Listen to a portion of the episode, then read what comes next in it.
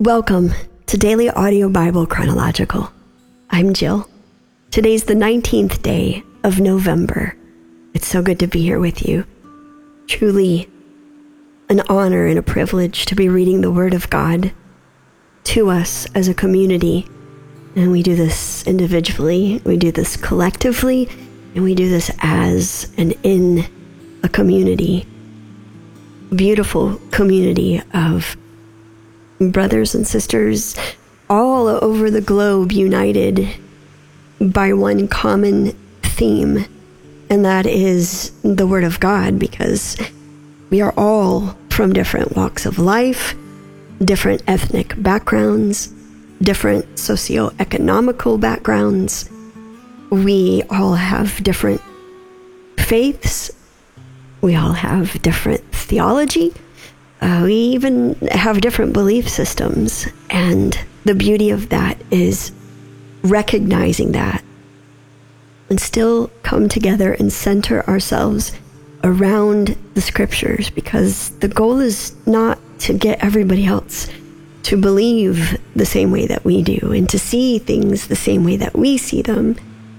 But the goal is to come together in our differences and worship the one true living God. And so we come together around this beautiful global campfire and continue with the reading of the Word. Today we'll be continuing the book of Acts, reading Acts chapters 9 and 10. And hi there, it's also a brand new week. So, welcome to the brand new newness of a fresh start. Simply begin again if you lose your way, if you fall down, simply begin again. No matter what time of day, no matter what day, no matter who you are, no matter where you are. Simply begin again. This week we'll be reading the New Living Translation as we start a new translation when we start a brand new week. So let's jump in. Acts chapter 9. Meanwhile, Saul was uttering threats with every breath and was eager to kill the Lord's followers. So he went to the high priest. He requested letters addressed to the synagogues in Damascus asking for their cooperation in the arrest of any followers of the way he found there. He wanted to bring them, both men and women, back to Jerusalem in chains. As he was approaching Damascus on this mission, a light from heaven suddenly shone down around him he fell to the ground and heard a voice saying to him, Saul, Saul, why are you persecuting me? Who are you, Lord? Saul asked. And the voice replied, I am Jesus, the one you are persecuting. Now get up and go into the city, and you will be told what you must do. The men with Saul stood speechless, for they heard the sound of someone's voice but saw no one. Saul picked himself up off the ground, but when he opened his eyes, he was blind. So his companions led him by the hand to Damascus. He remained there blind for three days and did not eat or drink. Now there was a believer in Damascus named Ananias. The Lord spoke to him in a vision, calling, Ananias. Yes, Lord, he replied.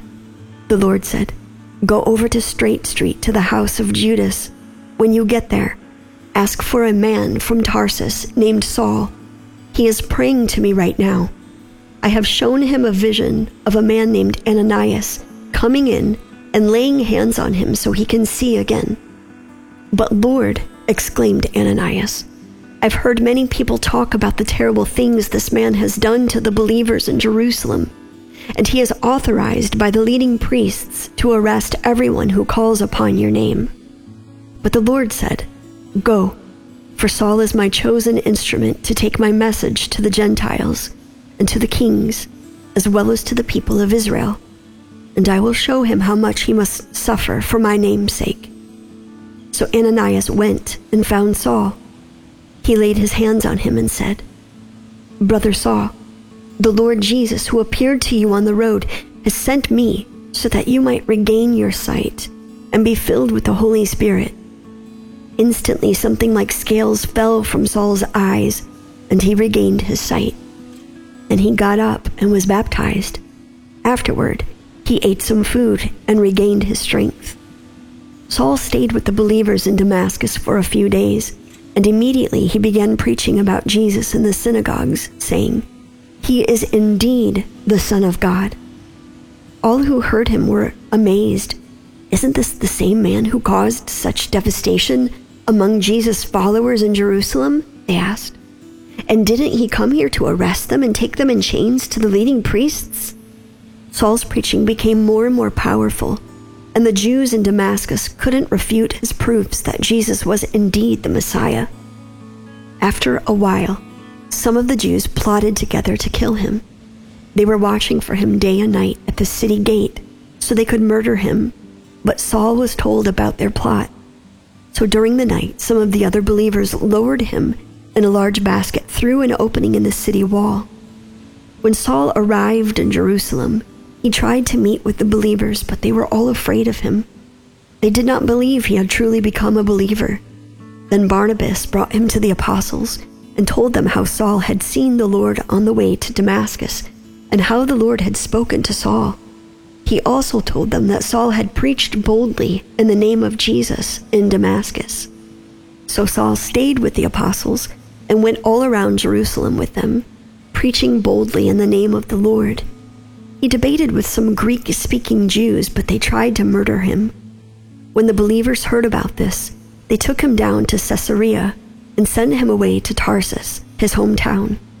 The church then had peace throughout Judea, Galilee, and Samaria, and it became stronger as the believers lived in the fear of the Lord.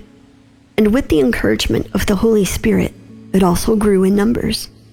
Meanwhile, Peter traveled from place to place, and he came down to visit the believers in the town of Lydda. There he met a man named Aeneas, who had been paralyzed and bedridden for eight years. Peter said to him, Aeneas, Jesus Christ heals you. Get up and roll up your sleeping mat. And he was healed instantly. Then the whole population of Lydda and Sharon saw Aeneas walking around and they turned to the Lord. There was a believer in Joppa named Tabitha, which in Greek is Dorcas. She was always doing kind things for others and helping the poor. About this time, she became ill and died. Her body was washed for burial and laid in an upstairs room. But the believers had heard that Peter was nearby at Lydda, so they sent two men to beg him, Please come as soon as possible. So Peter returned with them, and as soon as he arrived, they took him to the upstairs room. The room was filled with widows who were weeping and showing him the coats and other clothes Dorcas had made for them. But Peter asked them all to leave the room, and he knelt and prayed. Turning to the body, he said, Get up, Tabitha. And she opened her eyes. When she saw Peter, she sat up. He gave her his hand and helped her up. Then he called in the windows and all the believers, and he presented her to them alive. The news spread through the whole town, and many believed in the Lord. And Peter stayed a long time in Joppa, living with Simon, a tanner of hides. In Caesarea, there lived a Roman army officer named Cornelius, who was a captain of the Italian regiment. He was a devout, God fearing man, as was everyone in his household. He gave generously to the poor and prayed regularly to God. One afternoon, about three o'clock, he had a vision in which he saw an angel of God coming toward him.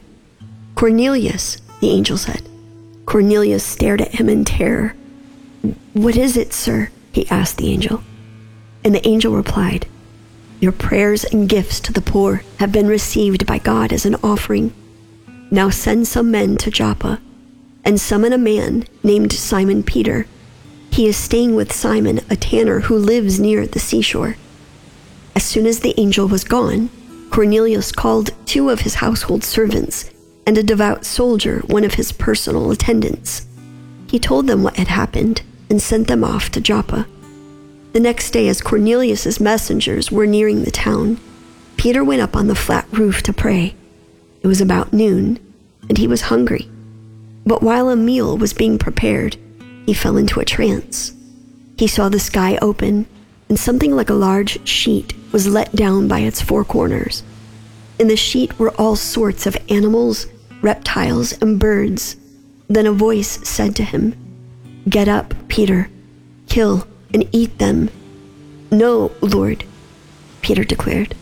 I have never eaten anything that our Jewish laws have declared impure and unclean. But the voice spoke again. Do not call something unclean if God has made it clean. The same vision was repeated three times. Then the sheet was suddenly pulled up to heaven. Peter was very perplexed. What could the vision mean? Just then, the men sent by Cornelius found Simon's house. Standing outside the gate, they asked if a man named Simon Peter was staying there. Meanwhile, as Peter was puzzling over the vision, the Holy Spirit said to him, Three men have come looking for you. Get up, go downstairs, and go with them without hesitation. Don't worry, for I have sent them. So Peter went down and said, I'm the man you are looking for. Why have you come? They said, We were sent by Cornelius, a Roman officer. He is a devout and God fearing man, well respected by all the Jews. A holy angel instructed him to summon you to his house so that he can hear your message. So Peter invited the men to stay for the night. The next day he went with them, accompanied by some of the brothers from Joppa. They arrived in Caesarea the following day. Cornelius was waiting for them, and he had called together his relatives and close friends. As Peter entered his home, Cornelius fell at his feet and worshipped him. But Peter pulled him up and said, Stand up. I am a human being just like you. So they talked together and went inside, where many others were assembled. Peter told them, You know it is against our laws for a Jewish man to enter a Gentile home like this or to associate with you. But God has shown me that I should no longer think of anyone as impure or unclean. So I came without objection as soon as I was sent for. Now tell me why you sent for me. Cornelius replied, Four days ago, I was praying in my house about this same time, three o'clock in the afternoon. Suddenly, a man in dazzling clothes was standing in front of me. He told me, Cornelius, your prayer has been heard, and your gifts to the poor have been noticed by God. Now send messengers to Joppa and summon a man named Simon Peter. He is staying in the home of Simon, a tanner who lives near the seashore. So I sent for you at once, and it was good of you to come. Now we are all here, waiting before God to hear the message the Lord has given you. Then Peter replied, I see very clearly that God shows no favoritism. In every nation, he accepts those who fear him and do what is right. This is the message of good news for the people of Israel that there is peace with God through Jesus Christ, who is Lord of all. You know what happened throughout Judea, beginning in Galilee after John began preaching his message of baptism. And you know that God anointed Jesus of Nazareth with the Holy Spirit and with power. Then Jesus went around doing good and healing all who were oppressed by the devil, for God was with him.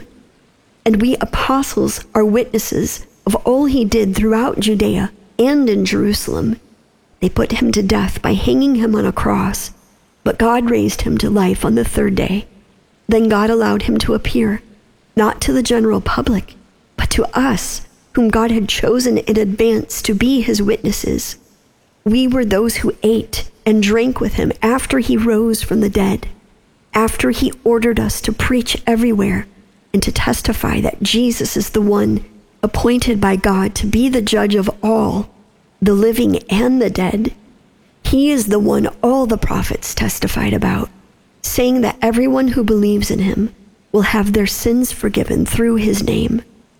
Even as Peter was saying these things, the Holy Spirit fell upon all who were listening to the message. The Jewish believers who came with Peter were amazed that the gift of the Holy Spirit had been poured out on the Gentiles too, for they heard them speaking in other tongues and praising God. Then Peter asked, Can anyone object to their being baptized now that they have received the Holy Spirit just as we did. So he gave orders for them to be baptized in the name of Jesus Christ. Afterward, Cornelius asked him to stay with them for several days.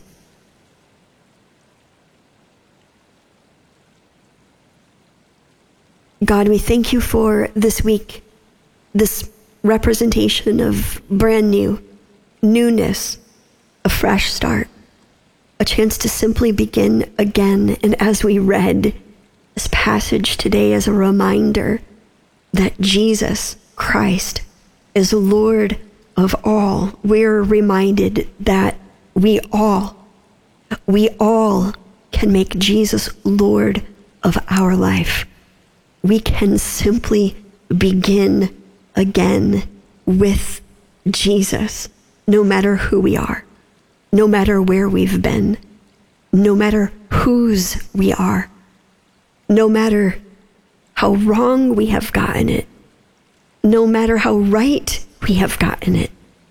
We are not excluded. We are not denied. We are not diminished by our past and our unworthiness but we can come boldly to the throne. We can come boldly back to Jesus to simply begin again. Thank you for this reminder. Thank you for a brand new week that is out in front of us, full of hope, filled with promise, and beaming with possibility. We consecrate this week to you making you, Jesus, Lord of everything in our lives, submitting everything, surrendering every will, every choice, every thought, every determination to you. Come and be Lord of all in us. I pray this in the name of the Father, Son, and Holy Spirit. Amen. Looking forward to a beautiful week together with all of you in the Word as we center ourselves, as we simply begin again as many times as we need to. I'm Jill. We'll turn the page together tomorrow. Until then, love one another.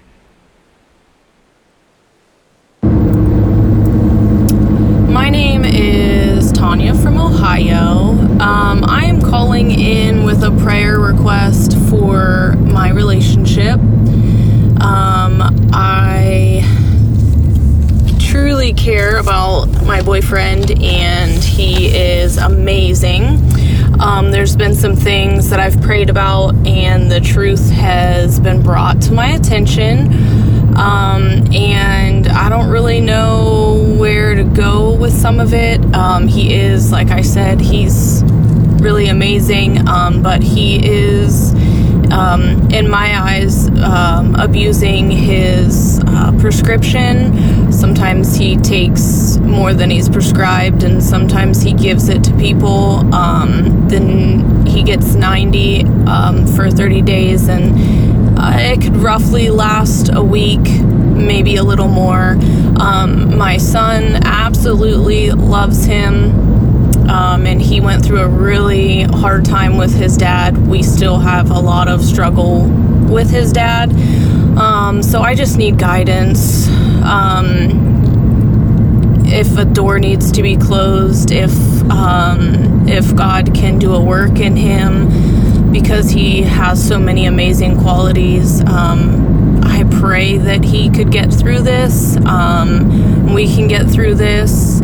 I just need to be strong if the door needs to be closed, strong for myself and for my son, um, because we have been through a lot in the last couple of years. So I appreciate any of your prayers um, and love all of you. Thank you. The Bible says if we humble ourselves before the Lord, He will lift us up and He will hear us. A lady called yesterday from uh, Colorado um, California, moving to Colorado, and was very concerned about her son being a homosexual. She was the first time caller. I just want to lift you up to the Lord in prayer. God is good. God is faithful.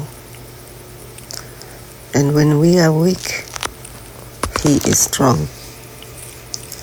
Just uh, I want to encourage you to be strong and courageous and to know that God is able to do exceedingly abundantly more than we can ask or think. Lift your heart up to the Lord. He will hear you. Your son, we don't know what God has in store for him. But as long as we pray and have hope, there is nothing is impossible with God. So continue, my sister, to come alongside us, us and pray. And God will hear your prayer. I pray all this in the name of our Lord and Savior, Jesus Christ, to lift you up. In Jesus' name, amen. Hello, everyone. This is Sonia from Austin. I haven't called in in a while, but I want to call in for Wendy from Michigan. you said you lost your dad three months ago to suicide, and I lost my father to suicide.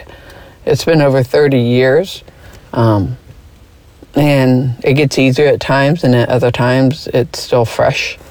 But you're right not to live life with regrets. Um, I did that for the first year um, after he passed. Um, went into a very dark hole. And now I realize, you know, that's not what God wants me to do. And that's not even what my dad would want me to do. So we're all going to lose people as we continue to age and they continue to age and life happens. There's not a single person that's not going to lose a loved one and knowing that that's a part of life and knowing that that means we need to enjoy the times we have with them and then when they're gone to remember the legacy that they have passed on and to I've heard someone say take other people out on their birthday or anniversary and celebrate them. And I think that's a great idea and I'm going to start doing that myself. So I just want to lift up those that are hurting because of losing loved ones. Dear Jesus, we just thank you for all the precious people that you give us, that you put in our life. And we know that no one lives forever on this planet, but we know that our hope is that we will be reunited with them in heaven with you in the future and that comforts us. And I just pray that you be with us as we grieve and miss the ones who are gone. Amen.